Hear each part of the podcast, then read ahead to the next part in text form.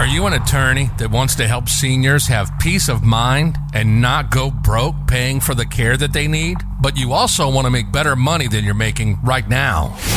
This is Elder Law in a Box. You'll become proficient helpers of the aging. Now, your host, certified elder law attorney and past president of the National Elder Law Foundation.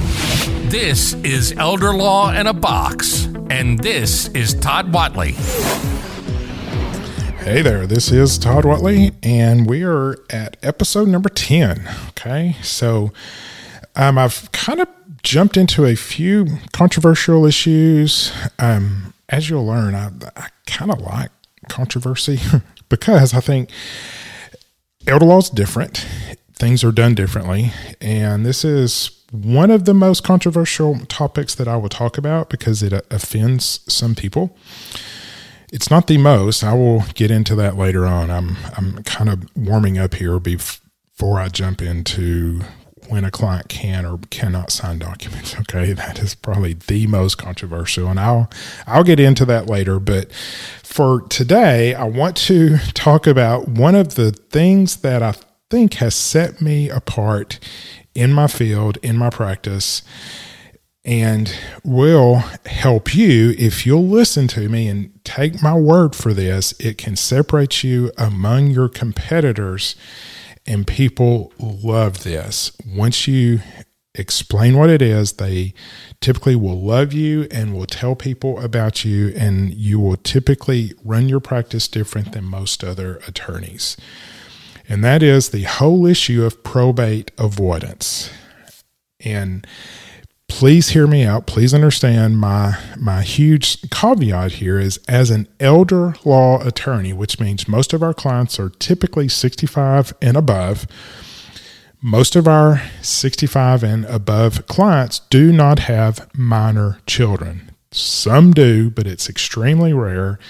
And so, without minor children, it is very easy to handle your estate without going through probate.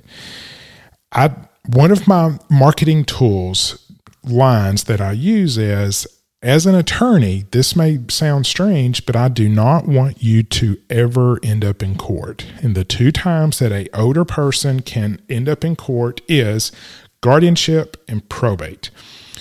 Granted, it's not you in probate, it's your estate in probate. But when when I go to the office, when I dress up, when I even do presentations, I don't wear suits. I wear khakis and a pullover or a button-up shirt with rolled up sleeves. Okay, I'm I'm casual, and I tell people this is how I like to dress, and you as my client, this is how you want me to dress because if I have to go to court, that means I have to put on a suit, and I and all attorneys charge significant sums of money to go to court. So therefore, it is my goal as your elder law attorney for you to never go to court. And we'll talk about powers of attorney later on, which would avoid guardianship, which is one of those courts. The other court is probate. And I have had some pretty heated discussions with attorneys that this offends them when I say there is no good reason for their estate plan to be going through probate because you can easily avoid probate an easy way and a complicated way. And I will get into that in another podcast. Today's podcast is simply the short, sweet topic of avoiding probate can be really good for your business. I know attorneys who do wills with the client thinking, great, I've done a will, I'm good, only to for their family to find out when they've died to administer their estate with a will as the sole estate planning tool, you have to go through probate. And no one has been able to explain to me how probate is in the client's best interest. Okay. My email is todd at elderlawinabox.com. If you want to come at me with that, I'm a big boy and I can handle it. But I am saying no one has ever convinced me in a normal course of estate planning for estate planning to be probate and that be in the client's best interest if they don't have minor children. I do understand, fully understand, if there are minor children, you've got to go to court to determine where those kids go. I get that, and that's probate. But without minor children, there is no good reason to go through probate, and it will. If if you advertise that and tell people that and say your last will and testament is the roadmap through probate, let's not do that. Let's avoid probate. And I'm not saying you only have to do a trust. You can do payable on death beneficiaries. And some estates, and I would say most of your very moderate asset, older clients, payable on death, beneficiary designations on their assets works for them because they want everything equally divided between their kids or a kid or these kids, and they have no issues with the assets going straight to them. And if their intent is for everything to be equally divided, that's typically what the state's probate law says. So if there is something that does have to go through probate, your hope is to not do that. But even with the trust, if you don't account for those things, it's still going through probate. So we make sure that their estate either has beneficiary designations on everything to go where they want it to go, or they do a trust to a revocable living trust to hold the assets to make sure that those assets do not go through probate. And people appreciate that and they will tell their friends and neighbors about that because that separates you from everyone else. It allows you to be the person to say, hey, yes, I'm a lawyer, but I don't want you to go through any court, guardianship court or probate court. Okay. So let's take a break right here for just a second and then I'll come back and wrap this up. Do you have clients who are over resourced for Medicaid, but interested in accelerating Medicaid eligibility while preserving their assets? Your clients may want to consider purchasing a Medicaid compliant annuity MCA.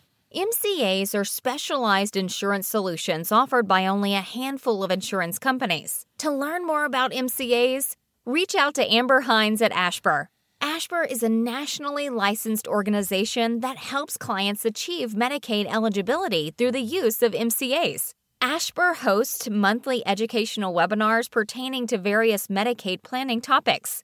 To learn more, visit ashbur.com or call 888 441 1595.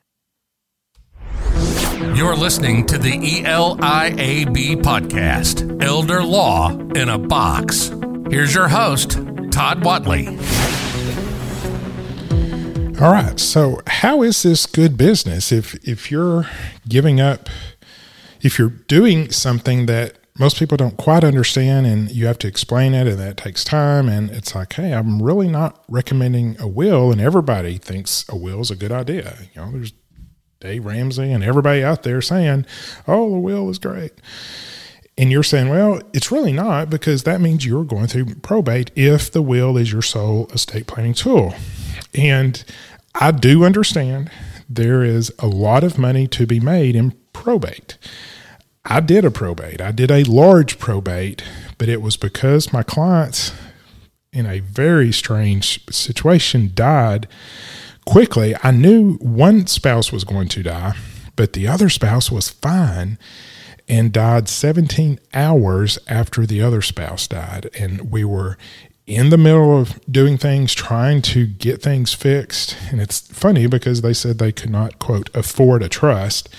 And so I was doing my best to get their 17 real estate properties payable on death to who they wanted them to go to. So we were going through this process, which was actually going to be almost as expensive as a trust. But they didn't want to trust. And it's like, fine. Well, they passed away before this got finished, and they and the entire estate ended up going through probate. Well, long story short is their estate was about two point seven million dollars, but they could not afford a trust. And so I, you know, I tried my best. I did everything within my power to have them not go through probate and was in the process of doing that, but still had to go through probate And the fees on that were substantial. You know, I was like, man, I can understand why attorneys want to do probate because it is very lucrative. However, as I started, I cannot figure out why it is in the client's best interest to do probate, for you to forcibly push them through probate and for their sole estate planning tool to be probate if they don't have minor children. Okay. So you are, number one, following your ethical rules by doing what is in the client's best interest, and clients like it. The family likes it because if you're avoiding probate, you can do things quickly, you can do it cheaply. And yes, you will make less money on probate. You'll make no money on probate, but people will talk about you. People will say, This attorney does things differently. He or she avoids probate, which is good, saves us time and money. And a great tagline that I have used is when your family comes in for your funeral, if they can get the funeral home to get them a death certificate quickly, your family can literally leave town, fly out of here with a check in their pocket. And there is no way that you're going to do that with probate. And so it's quick, it's cheap, it's what is in the client's best interest. And I am telling you, I have done this for years. And it's not that I will not do a will. I mean, there are times that I will do a will, not for probate reasons, but to distinguish that yes, we are disinheriting a child or someone who should be getting money. Um, many times, if it's pretty sure that there's going to be a fight over a item, you know, something that should not go through probate. Basically, whoever can put it in their truck and take it home with them, it's theirs. But to make sure there is not a fight over it, we do a last will and testament simply as a legal document to say this blank goes to this person. And hopefully they'll see that in writing. The attorney that they talk to will say, look, you know, we can go to court, but as soon as the other side presents this will that says this item goes to your brother and not you, that's what the judge is going to do. So therefore, let's not fight about it. That item is going where your parents wanted it. Okay. We also do that for disinheriting someone to make sure that they understand all of these payable on deaths to these other people was not a mistake and was done on purpose and therefore should go to them. All right. I hope that makes sense. I have pretty much made my living on avoiding probate. People know me for that and appreciate that, and clients will talk well about you. It will distinguish you as saying, Hey, I'm doing what's in your best interest, what is quick and easy, and it will make your estate go quicker and it keeps you out of court. All right. If you don't like this, I understand. Please email me. We can talk about it. And maybe I'm wrong. After all these years, maybe someone can convince me that probate is good.